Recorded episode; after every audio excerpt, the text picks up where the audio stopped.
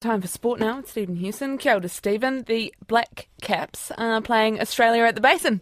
Indeed, they are. Charlotte and the Black Caps won the toss and not surprisingly decided to bowl first. Perhaps more surprising was that play got underway on time with overnight rain and some more this morning.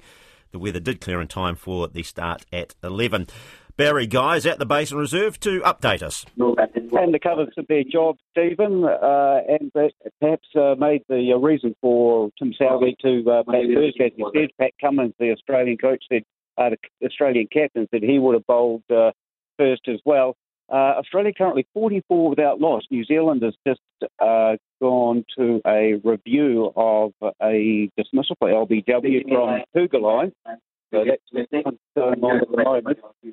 Uh, Steve Smith is on 24. Usman Khawaja is on 17.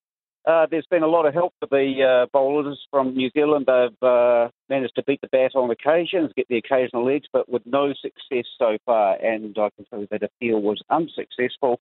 So at the Basin Reserve, it's uh, Australia 44 without loss after being put into bat first.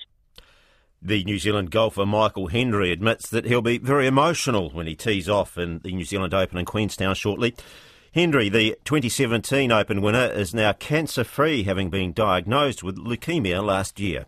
To be honest, I'd love to have a great event, but um, I'm not sure that I'll be able to have a great event because of the, just the extra emotion that this week is carrying for me. So I'm just happy to be here. Michael Hendry tees off in 20 minutes. Australian Matthew Griffin's the early leader. He's at five under par through 11 holes. Canada will host the next WXV1 women's rugby competition later this year. England became the inaugural champions in November after beating world champs New Zealand in Auckland. And Liverpool have booked an FA Cup quarter final against Manchester United with a 3 0 win over Southampton. United beat Notts Forest 1 0, while Chelsea beat Leeds 3 2 to also advance to the final eight and Wolves are through two after a 1 0 win over Brighton. Koina na purongu hakinakina. Thank you very much, Stephen.